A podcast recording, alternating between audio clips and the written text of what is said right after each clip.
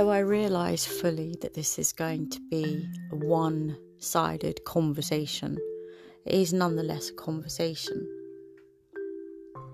And I cannot tell you what has triggered the conversation, in the same way that most people can't always tell you what has triggered anything. And some of the time we learn to live with that. Some of the time it is so close to being utterly impossible to live with. And the thing is that the most vital part of any conversation has got to include active listening. Are we listening yet?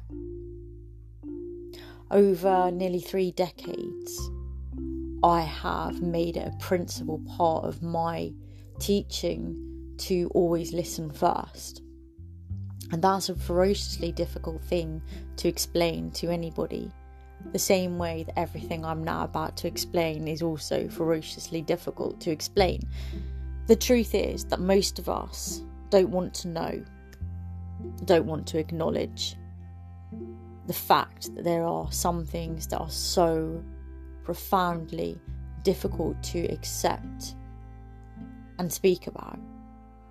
And it's easier to imagine these things don't really actually exist. If we don't talk about them, they can't really be there. So, the things I want to talk about are, well, it's just one thing really. It's the act of taking your own life. Is difficult to talk about, but I'm going to talk about it from a way that maybe will make some sense in terms of the listening part as opposed to the talking part. You see, the thing is, I think we've become really desensitized even to suicide. We have like headlines passing and cruising us by all the time, and we act like we do with most things, on autopilot. Still not listening yet. We've got a really long way to go on this conversation that we've stigmatised and silenced for so fucking long. And I know there has been so much move to try and overturn that stigmatisation, but it's still very, very much there. I mean, how many reasons do we need to listen? We care, and we all matter. They're the only 2 reasons that we need. And everyone deserves to know that they should be able to speak freely without being stigmatised, without being laughed at, without being popularised, even if it is a popularisation of the term.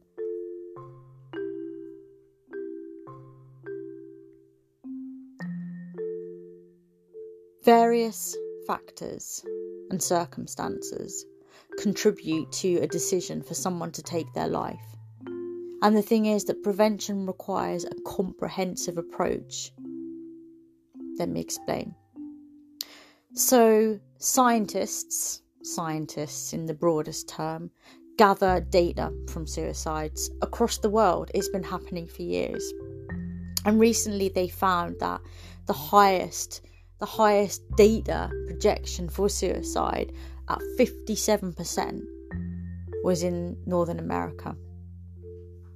And it won't surprise you to know that nearly half the total deaths as a method of suicide involved a gun. But that's beside the point. Most people think that they see suicide coming, or that you have to be disturbed or too fucking selfish to do it.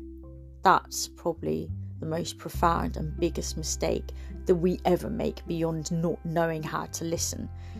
On the contrary, 54% of those deaths that I have just spoken about, people that committed suicide between 2014 and 2016, had no known representation of mental health, of depression, of anxiety, of anything. However, substance misuse, relationship problems, health concerns, financial issues, and the biggest killer right now is the current crisis that we find ourselves in. They are just some of the real life issues that have played roles. Suicide is still the second leading cause of death between those between the age of 15 and 29. That number's rising. While committing suicide isn't a result of being rich or poor, it certainly can be seen as a cultural phenomenon. The truth is that we're failing each other by not addressing all of the concerns that I've talked about, and that we're not being able to properly discuss suicide openly. You know, like kitchen table conversations surrounding the birds and the bees used to be like our really awkward conversation. Now it's about suicide. No one wants to have a conversation about that. But why not? The unfortunate common talk generally boils down to this. Just don't do it. Talk to your parents. Talk to your loved one. Talk to your best friends. My experience is that is not an openly available resource for most people. It's the listening part of the equation that needs assistance, along with the freedom and the safety of sufferers to bring up the topic without feeling like they're being stigmatised in any category of the stigmatisation, or that they are walking on eggshells, or that they're about to be taken away and locked up if they talk about it. We've got to stop making suicide a taboo. We've got to be able to discuss the concerns that impact all of us openly. And in the media, they should be leaving out the copies of suicide notes. They should be removing the imagery of lethal means. It's like pure glamorization of suicide. But the biggest thing that we need to do is start to use appropriate and direct language without criminalizing suicide. Picture someone that you know who suffers from anxiety. Therapists advise us to say to that person with anxiety versus the defining person of the condition. Similarly, we shouldn't say, "Oh, Bob committed suicide." We should say, "Bob died by suicide." And avoid using words like successful and unsuccessful suicide attempts. I mean, what the fuck? Remember that honesty is always going to be the best policy on both sides of the kitchen conversation. It is with most people who do commit suicide that they have suffered from some kind of mind/mood disorder. Most of that is treatable. It's still no reason to place blame on someone who died by suicide. The thing is, we don't think that heart attacks are selfish, do we? Know that talking about suicide does not put the notion into someone's head of going through with it. That's just bullshit. And don't be afraid to ask and discuss. When someone says they're going to commit suicide, go with them to A&E straight away.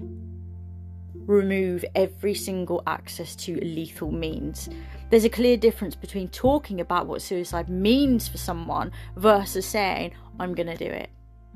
You're not responsible for whether someone completes or does not complete suicide, but it is important to take their concern seriously.